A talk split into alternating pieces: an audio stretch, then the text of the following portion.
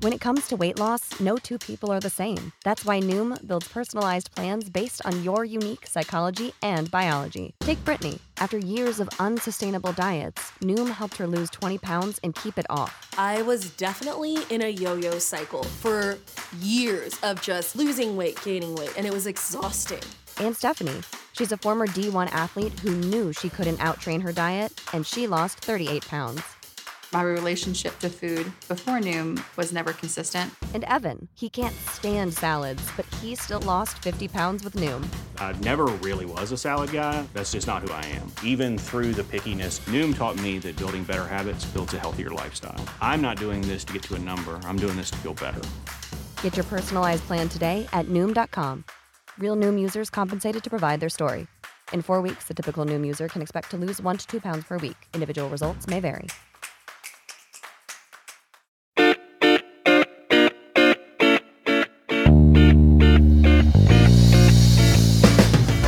Hello, and welcome to the Slate Political Gabfest for June 17th, 2021, the new, new, new Cold War edition.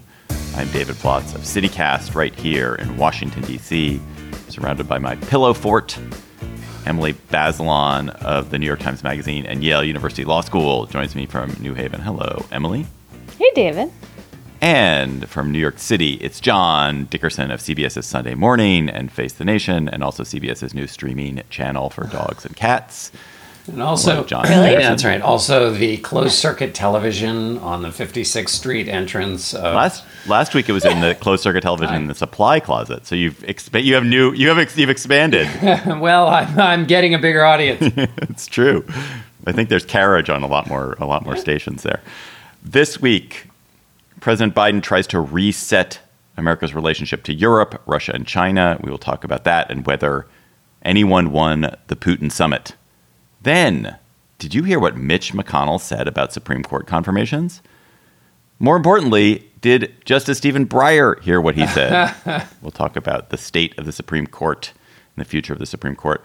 Then, what is critical race theory? What do Republicans think it is? And why has it become a scorching hot cultural divide? We will ask NYU's Melissa Murray to help us make sense of the latest culture war skirmish. Plus, we will have cocktail chatter.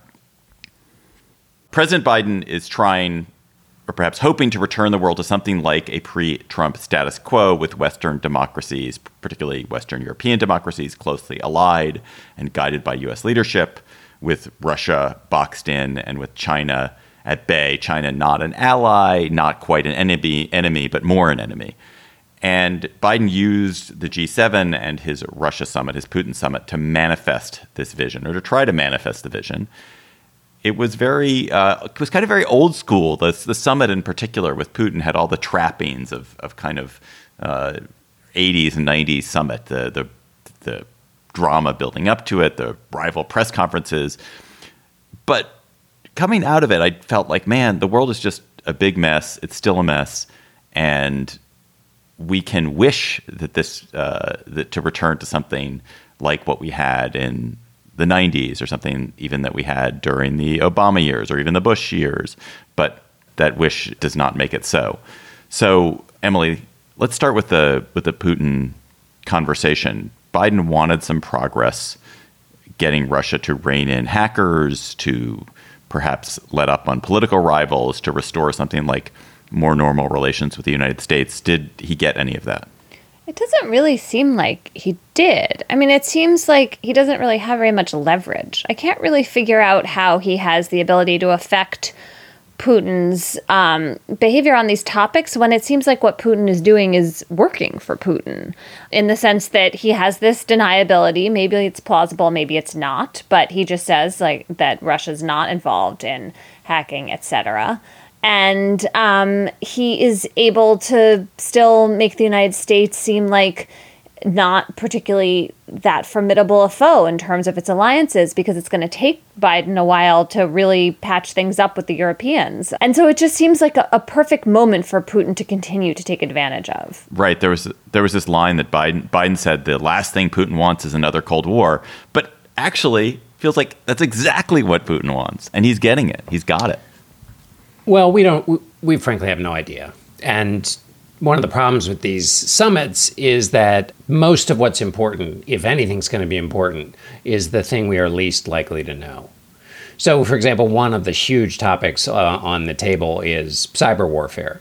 It's undoubtedly the case that what Biden did was show Putin in the smallest version of the meetings he had what the U.S. knows about what, what Russia's doing and the escalating tiers of return fire that the U.S. will engage in if, if Russia continues.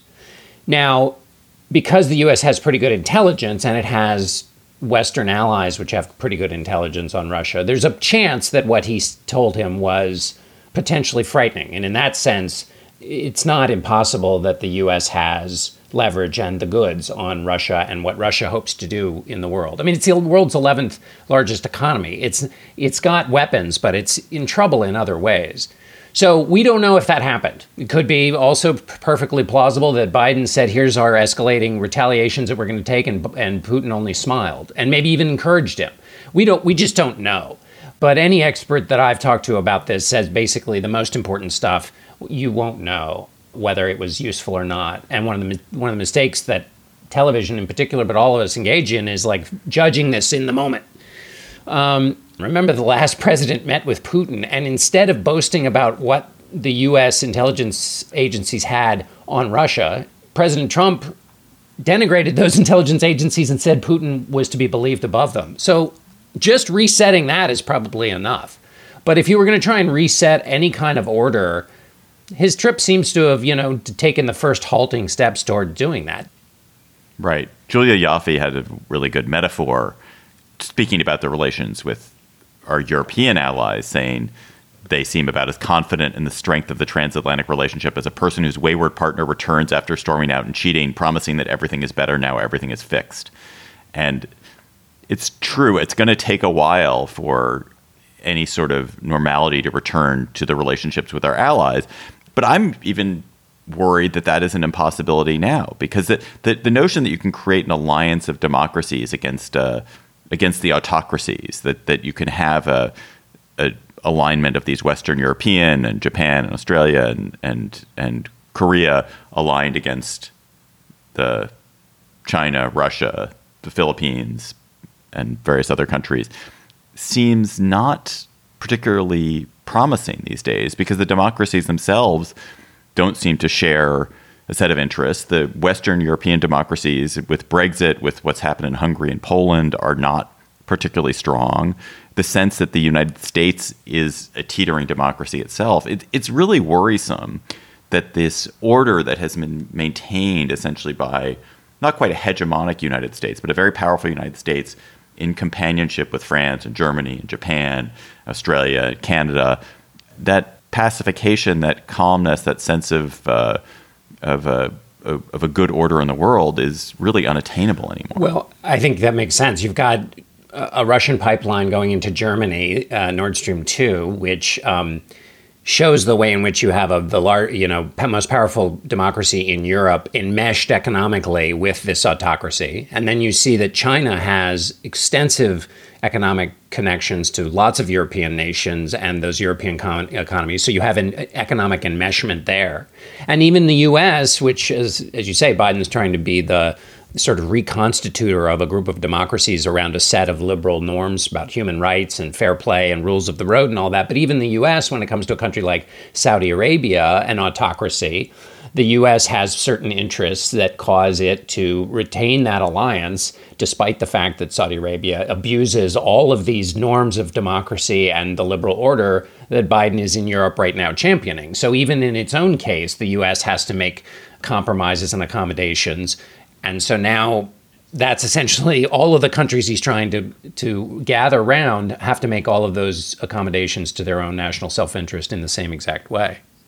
What do you all make of how much Biden is presenting China as this rival that must be squelched in some way, right? I mean, the Senate got it together to pass a bipartisan bill that would give all this money to American industries like semiconductors and other areas of the of the um, American economy that Biden and the senators are hoping will then be pumped up in some way that prevents China from taking over those sectors. Is this wise? Like, do we want to be making it so clearly presented as like an us versus them with China? Would we be better off trying to embrace them in some way?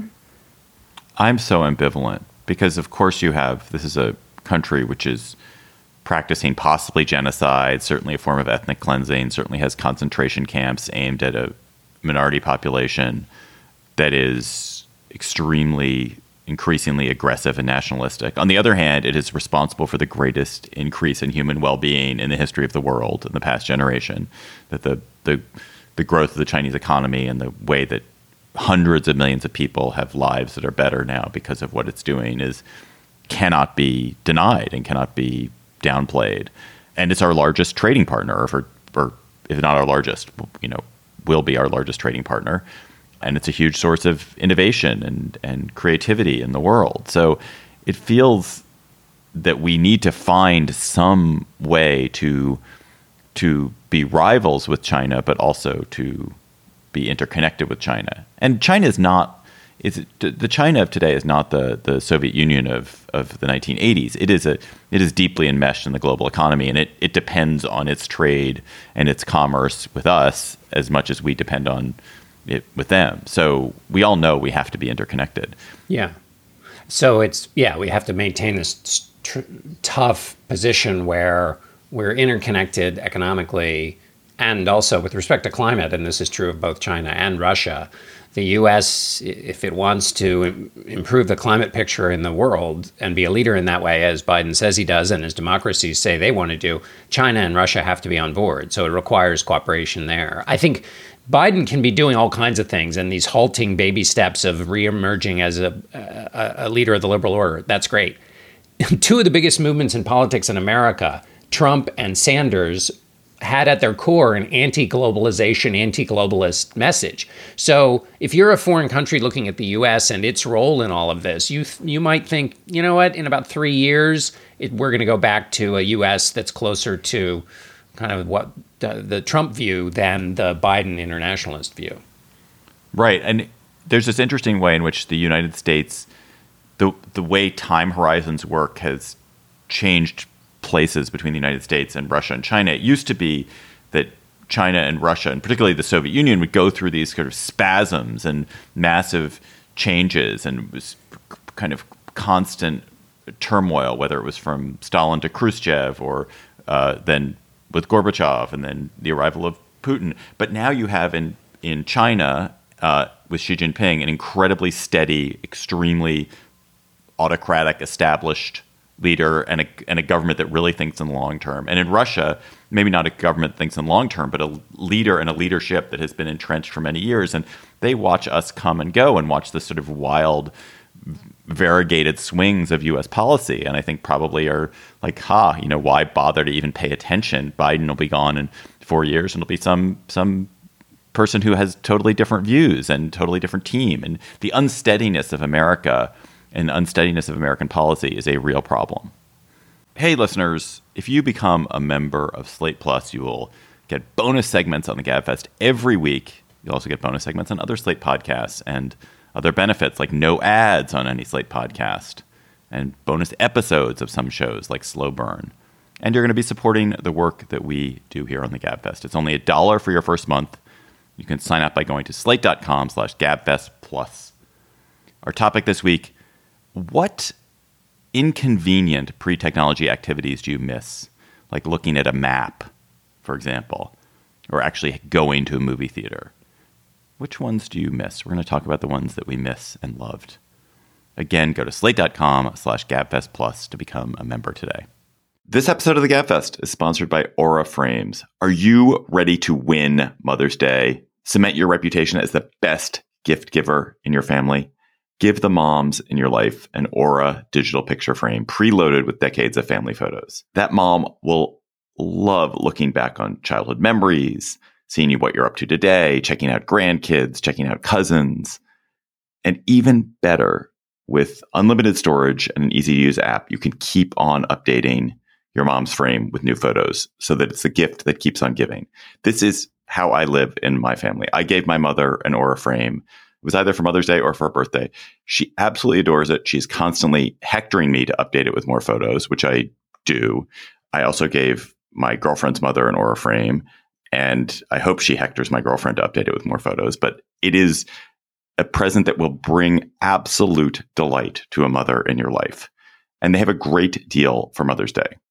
GabFest listeners can save on this perfect gift by visiting auraframes.com to get $30 off plus free shipping on their best-selling frame. That's A-U-R-A frames.com.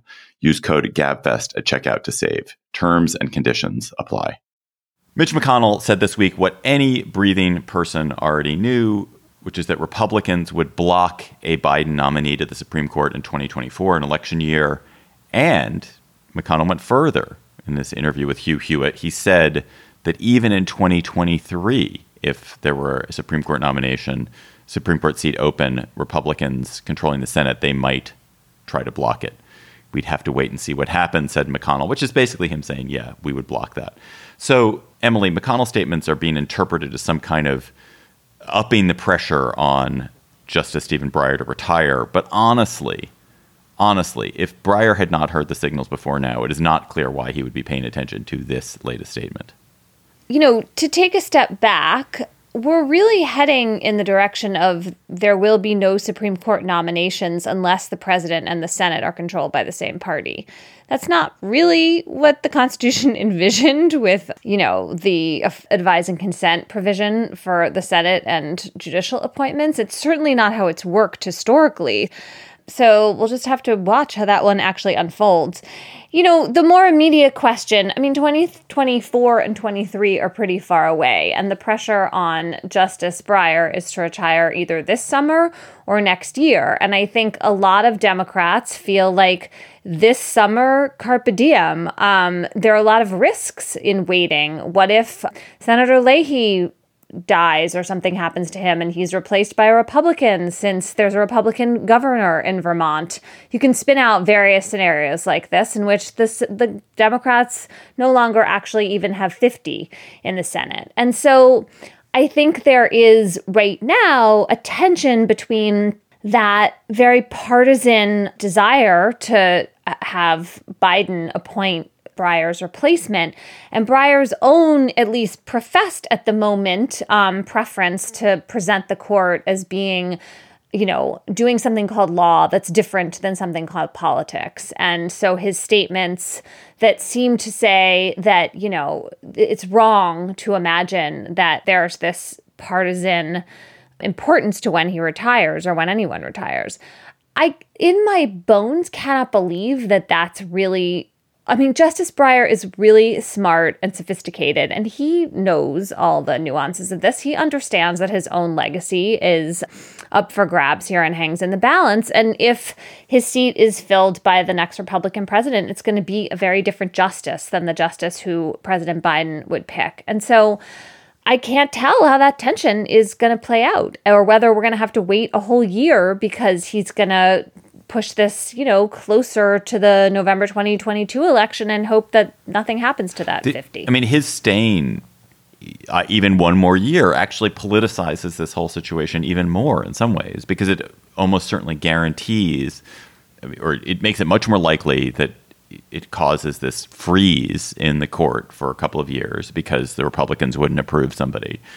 And that will politicize it in ways that he doesn't want. Whereas if he well, you've steps, moved on past 2022. Well, but 2022, I, mean, I, that the, the the the skip between 2021 and 2022 seems to me just like I'm greedy. I want to grab another year, and I'm gonna I'm gonna really take my chances that nothing happens in the American political system that causes a Democratic senator to die, a Democratic senator to be impeached, something some weirdness because the Democrats hold the Senate by the absolute narrowest of margins, and anything that happens, they're in trouble. Even they don't even have to have somebody die and have a Republican reappointed. They just need to have somebody die. Period.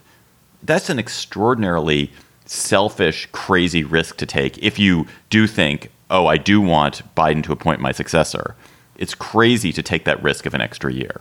Also, if it feels like the Supreme Court opinions of the of Mitch McConnell have have a kind of Calvinball feeling to them, which is like I make up the rules as the rules need to be made up for the current moment.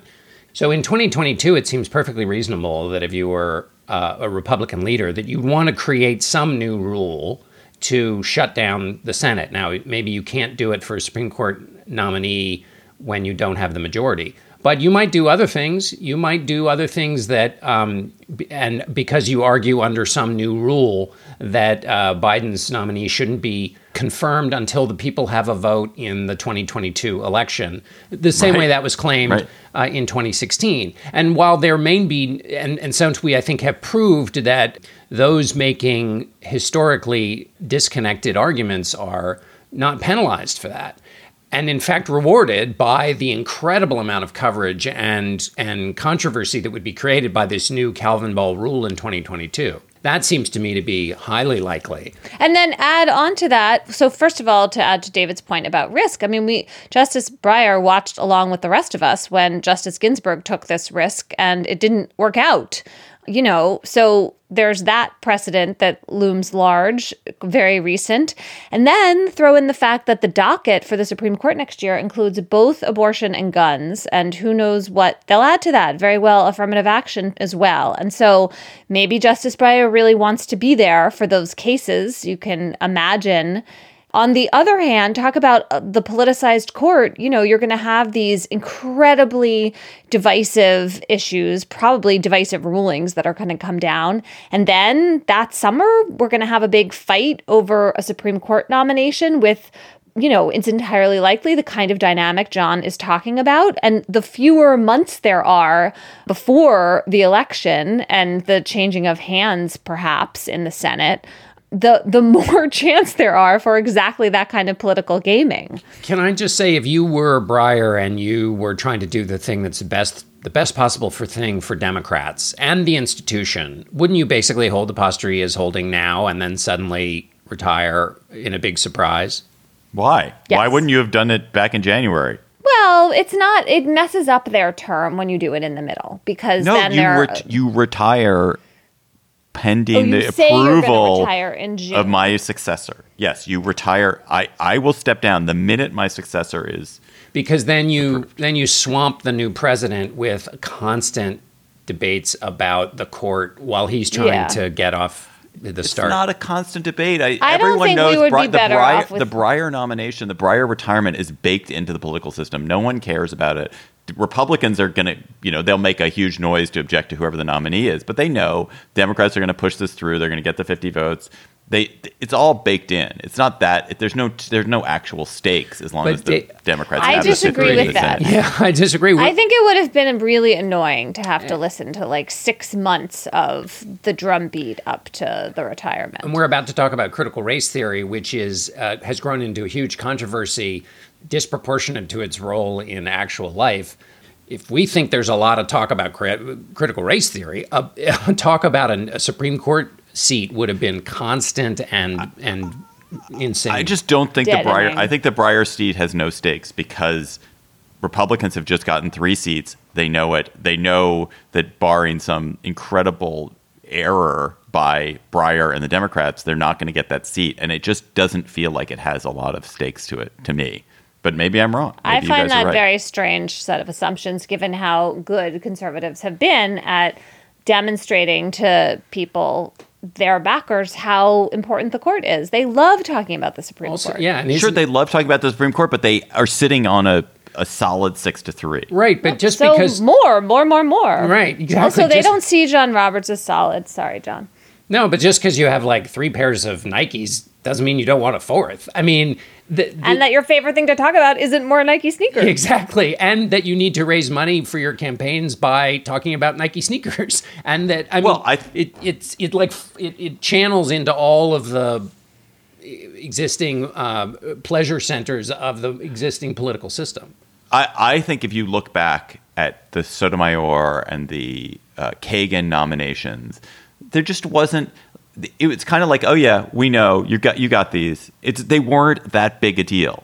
I just really disagree with this. I- you remember all the attacks on Justice Sotomayor Yes. about like Oh, being they a will- Latina? It was sure- really, sure. really Yes. There was Yes. a lot of political hay that got made out of that. I don't think you're right. There will absolutely be hostility to whoever Biden nom- nominates, and they will be. But that has nothing to do with whether B- Breyer had said in January, "I'm going to step away." we would have had And- months and months of that and speculation. and oh, Biden said he wanted to appoint a black woman, and so who could that be? And then think about the fact that um, Judge Ketanji Brown Jackson just got to the D.C. Court of Appeals, which is a good launching pad for the Supreme Court.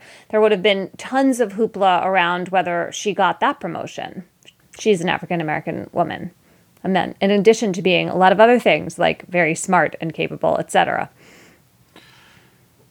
Anyway, do you think there is any chance, Emily, that Breyer holds out for another year? I do think there's a chance. I mean, for one thing, you just hired a fourth clerk, which is like a thing you do when you're planning to be a full on justice, not like a senior justice. And another is I've just heard some rumblings from people who speak to him, which I do not, uh, suggesting that they had some certainty he was planning to retire at the end of this term several months ago, and now they have uncertainty about it. Which doesn't mean that it's not going to happen, just that I don't feel um, sure about it.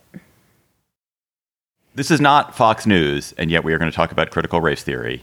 And we're joined by Melissa Murray, who's a professor of law at NYU, an expert in family law, constitutional law, reproductive rights, and justice, and also the co host or a co host of Strict Scrutiny, a podcast about the Supreme Court and the legal culture that surrounds it.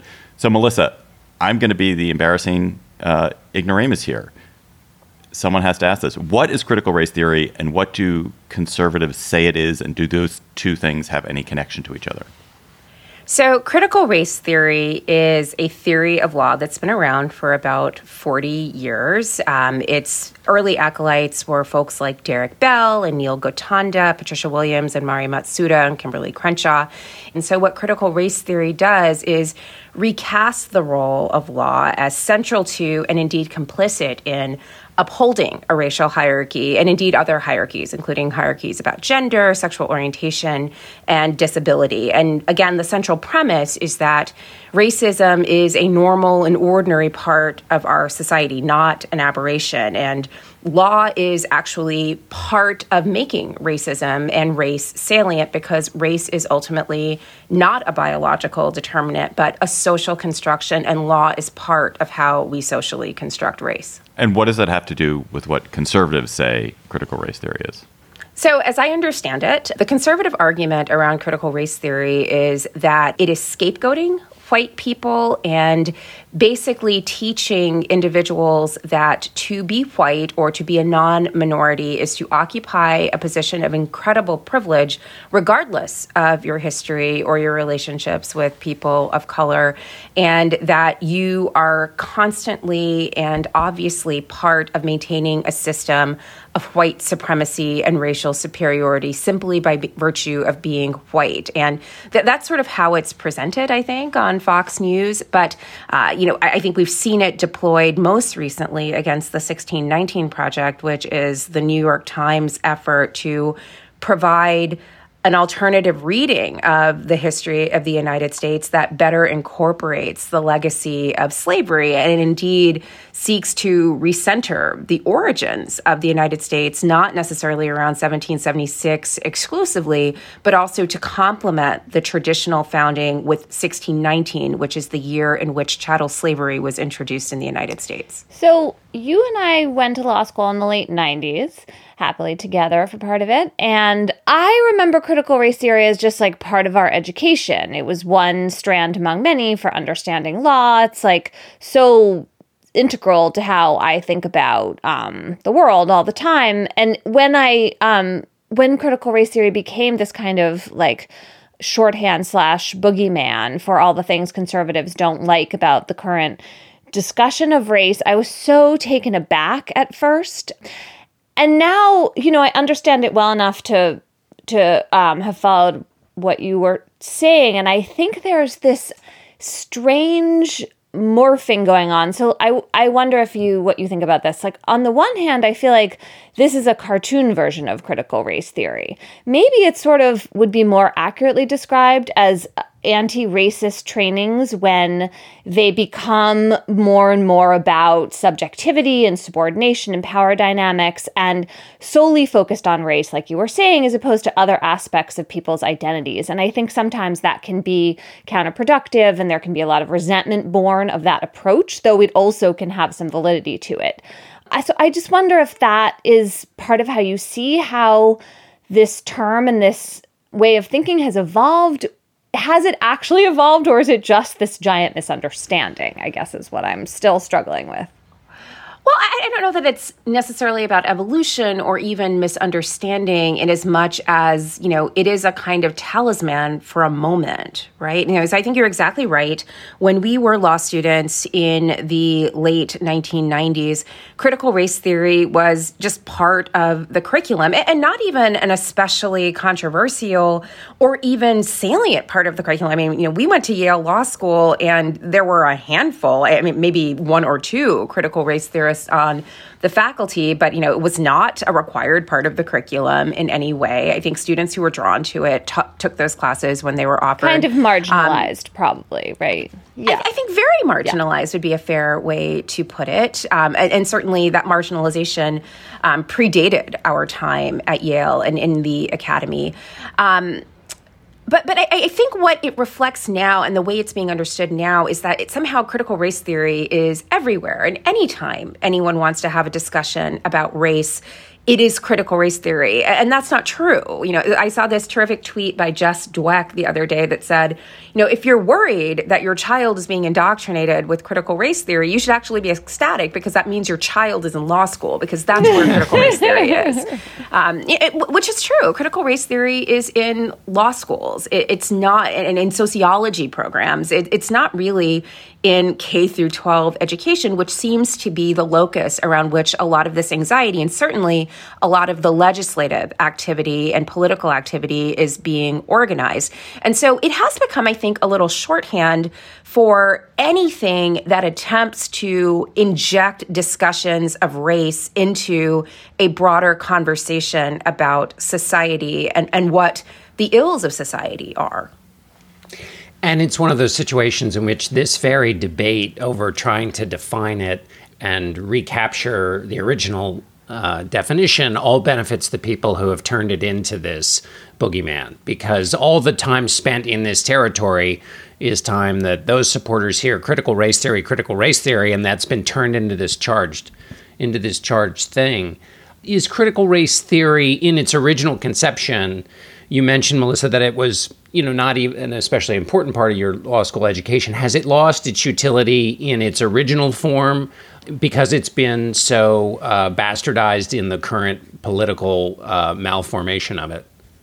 Well, so I, I, don't know that it's necessarily um, been marginalized because of this particular moment. You know, to be clear, critical race theory was not the first body of legal theory to make this challenge. I think as early as the 1930s, the legal realists were saying a, a similar kind of thing. I'm not necessarily in surfacing race as the salient question, but this idea that law was not divorced from politics and that judges, rather than discovering the law, were actually injecting their own political viewpoints into the way they made determinations about law. So, you know, that was in the 1930s and 1940s. Um, it was at Yale. I think the intellectual inheritor of the legal realist tradition would be critical legal studies, um, which again sort of thinks about these questions of power and dominance and how they are reflected in legal structures and how law is actually constructing power is complicit in maintaining power.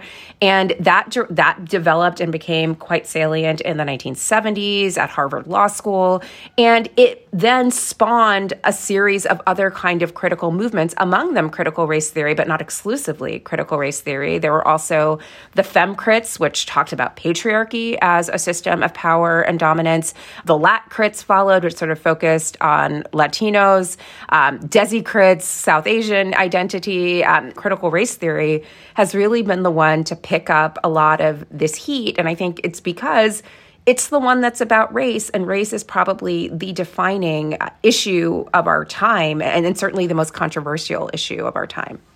I'm not sure this is a question exactly for you, Melissa. Maybe a question for discussion, which is in my reading about how this has become this conservative cause celeb, it feels like critical race theory is the are the three words they have put on it to make it seem, you know, like these scary Marxist academics, scary commies in, in their Ivy covered law schools are doing it.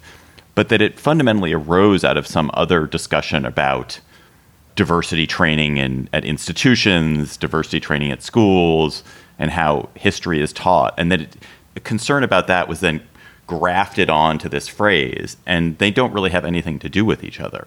I think that's exactly right. Um, you know, so what I think is at the core of the objection to critical race theory is not critical race theory at all, but really this moment that arises after the George Floyd protests, this moment where people really want to talk about what is the role of race in structuring society? How do we move toward being an anti racist society? How do we move beyond being a colorblind society, which is sort of the you know liberal legal apotheosis of, of how we should think about race and and instead actually be color conscious but in a way that is anti-racist and that seems to be the real bogeyman and, and i will note I don't think Fox News ever talked about critical race theory as much as it has um, until this year. Like the last time I can remember Fox News having anything to say about critical race theory was when Derek Bell died and they played on a loop that clip of then law student Barack Obama introducing Derek Bell and you know hugging him. And it was meant to sort of suggest that barack obama like derek bell was some kind of radical. You know I, I, don't know that derek bell was necessarily a radical. I don't know that barack obama was a radical but that's the only time i've ever heard them talk about critical race theory at length until this particular moment which is part of its power as a political piece of propaganda though is that because it, it, needs to be somewhat undefined a little scary yes. snuck in there hiding in textbooks already embedded in life, right? If it is, it, do you? I mean, isn't that doesn't that seem to be some, where some of its power comes from?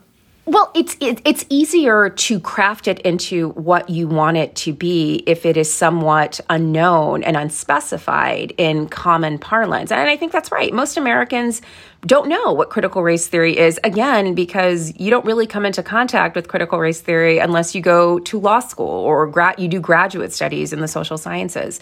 I think what your 6th grader is perhaps getting is perhaps a more inclusive history curriculum that talks about slavery and talks about reconstruction and redemption which is something that you know i will say i had a very good history teacher and we talked a lot about the civil war and reconstruction. We never talked about what follows with the hayes-tilden compromise and and redemption. And and that's sort of what's on the table right now. Can we be more inclusive? Can we be more truthful about our history? And can we tell it warts and all? Because there are parts of it that I think are problematic. It just briefly, it reminds me of the whatever politician it was who said his opponent was a masticating thespian. You know, using words that no that people didn't know to make yes. it sound more sinister than necessary. It was Claude Pepper's opponent. Was it Claude Pepper's opponent? Masticating okay. is a perfect nice. word for that. It just means chewing, right? Yeah, no, that his sister, his, his sister, sister, even better. Yeah, his, yeah. One step removed. So, I mean, we're having these legislative bills in conservative states that are trying to constrict what people can teach a little bit in universities, which seems like obviously not allowed by the First Amendment, and, and also in public schools, which also I want to think is not allowed by the First Amendment. You're shaking your head. It's like less clear, right? It's less clear because I, I think it's widely accepted that states have pretty broad authority to shape the public school curriculum. And, and, you know, again, to be straightforward about it, I think there are times when progressives cheer that kind of autonomy for the states. For example, if, if you want to be able to talk about same-sex marriage in school, which was, you know, a big issue around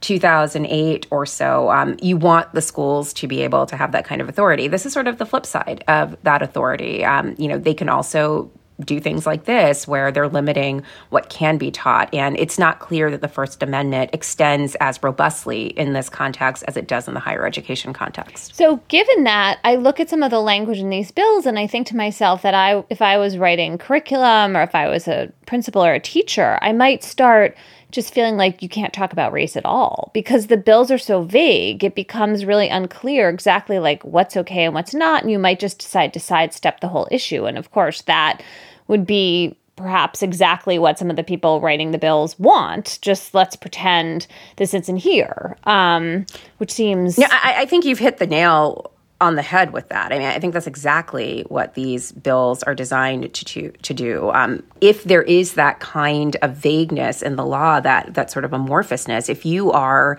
a beleaguered administrator in a cash strapped school district, you're not going to take the chance of a legal challenge brought by some well funded conservative group. You're, just going to avoid the issue at all and just, you know, take it all out, make it as plain as possible and just go about your business. And you know, I think that's exactly. I mean, it's meant to have this deterrent or chilling effect on raising any issue of race in the classroom. Yeah, and that just seems to me not just like it's preventing something like the 1619 project from being taught, but that it actually is a big step backward because of some of the textbooks that have become used already do a better job than what you were just describing about your high school education. Now I'm thinking um, the People's History of the United States, which is now taught in sixth grade, or at least my sixth grader and had Eric. Foner's textbooks. Yes. yes, Uh, exactly. you know, just sort of think about the population who's impacted by this. Um, you know, I live in New York City where the bulk of students in the public schools are going to be black and brown students. Students who perhaps would be most benefited from seeing a sense of their history and their own story in the United States being reflected back to them, and that's being entirely stripped out.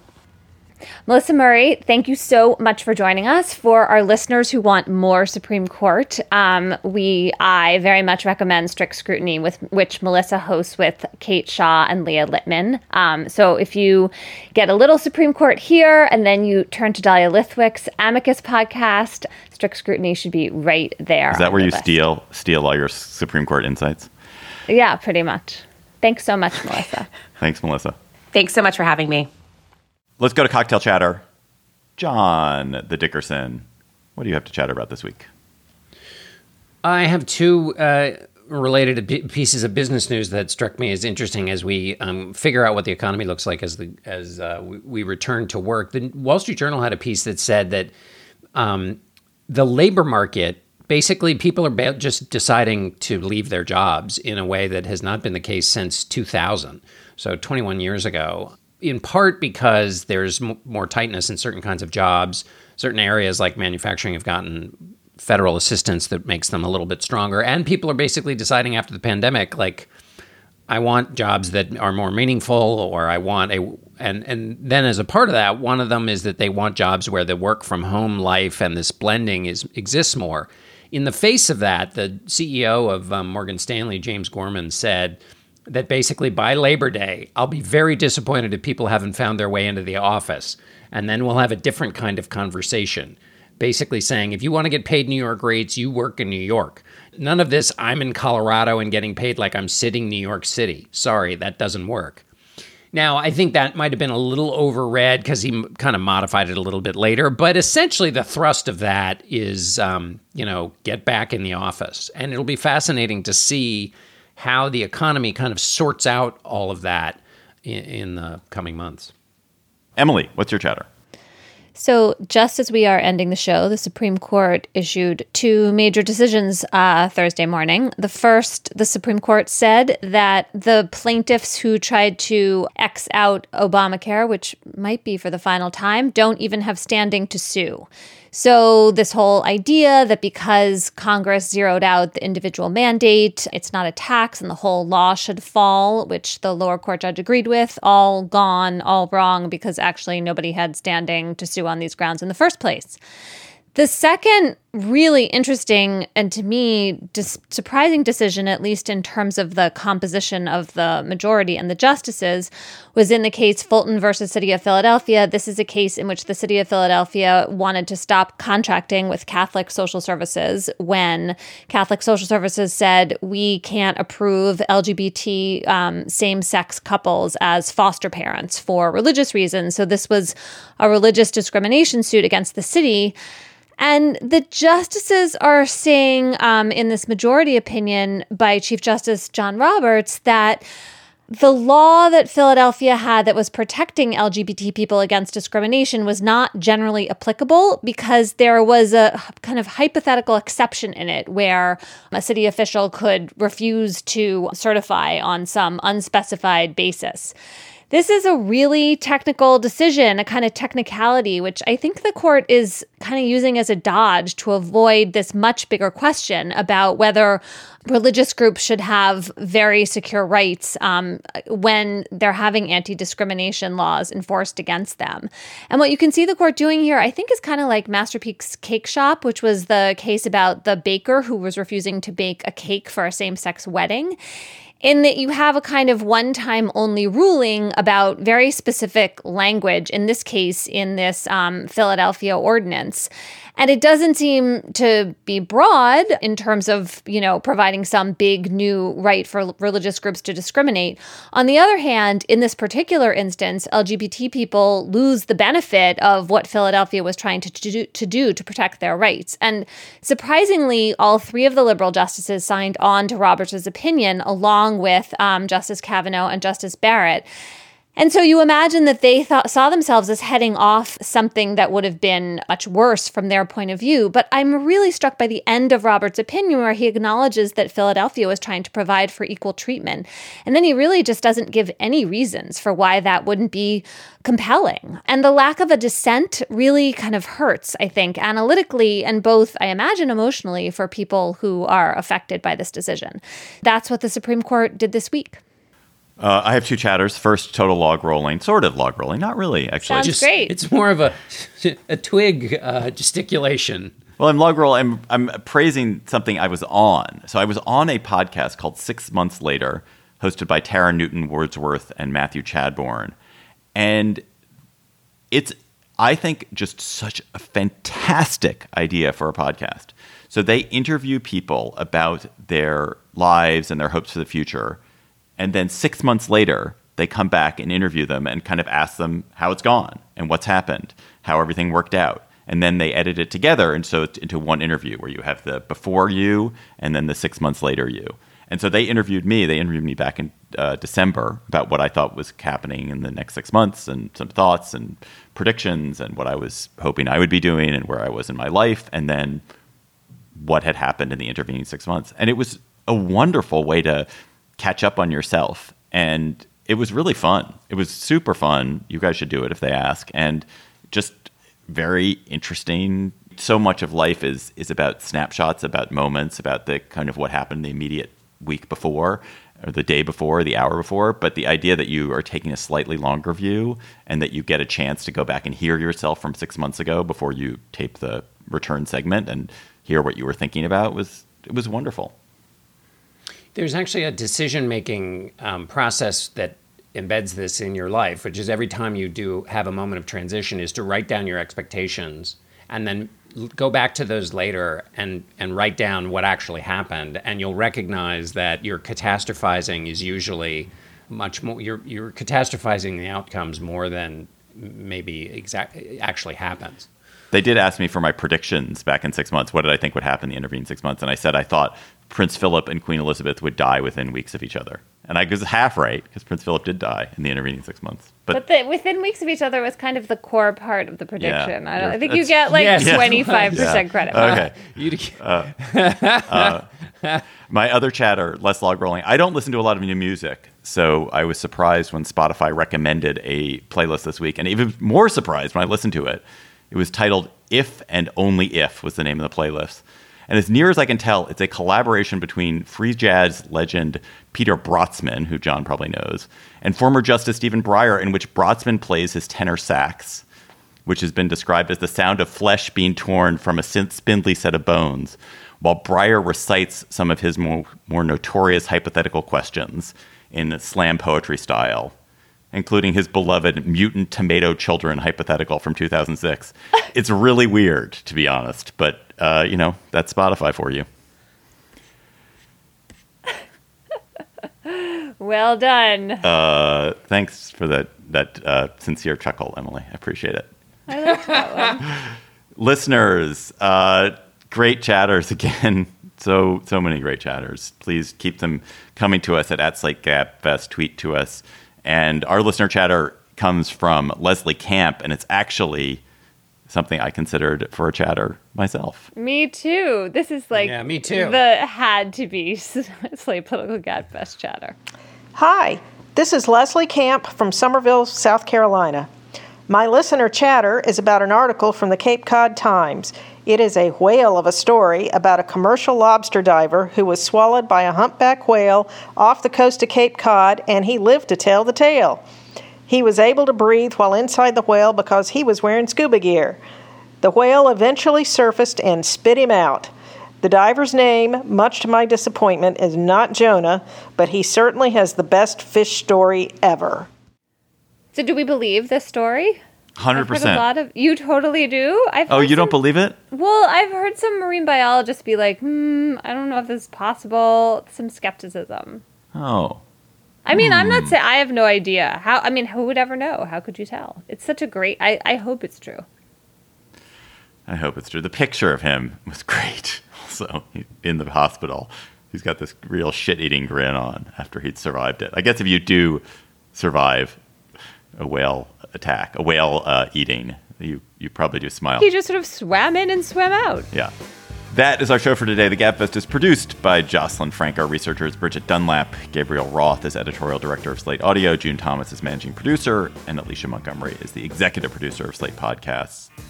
Please follow us on Twitter at, at Slate Gabfest and tweet your chatter to us there. For Emily Bazelon and John Dickerson, I'm David Plotz. Thanks for listening. We will talk to you next week.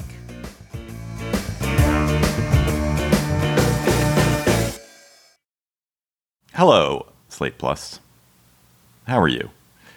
Uh, good. You're listening to us probably on your your smartphone. You're probably uh, doing it at a time. You're filling some interstitial time, a time when in years past you might have just gone for a walk and not done anything. You might have just gone to the gym and not done anything. But now you've got to fill every minute, and so you have earbuds in and you're listening to podcasts and cramming yourself with information at a time when you might otherwise have been contemplative. Wait, wait, you're making people feel bad for listening I don't- to us. That seems like a mistake. They're Slate Plus listeners. They've already paid. They like it so much they've already paid. They're, they're not going to give up just because I just doing some setup on a Slate Plus segment.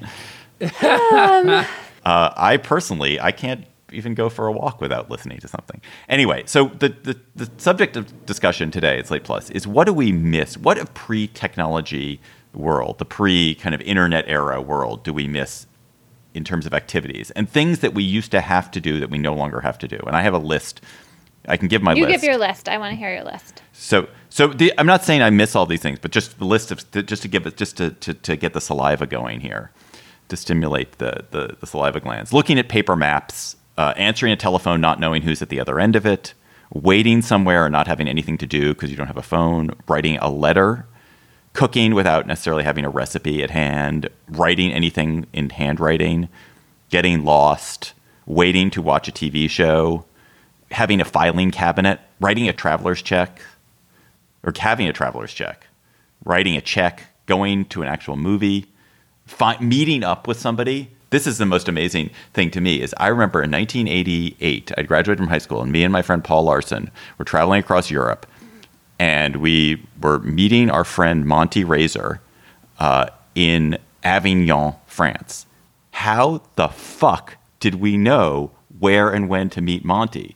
We were in. We didn't have phones. We didn't have anything. We just You set made a it. plan and we made a to it. plan and like we actually met up and like what if we? But what if he hadn't been there? What would we have done? How did that even work? I miss waiting somewhere and not having something to do. I miss that. I really miss. I I hate the way when I when I just have nothing to do. I don't used to carry a book everywhere. I don't carry a book everywhere with me anymore. Or just sitting there and kind of just wander around, looking at people, strolling around. I'm still a stroller. I still do stroll around rather than sit at places mostly. But that kind of inactivity where you're observing the world, I miss. That um, I mean, I spent a lot of time trying to undo and be intentional about returning to some of these practices. So I spend, you know, lots of time writing things by hand.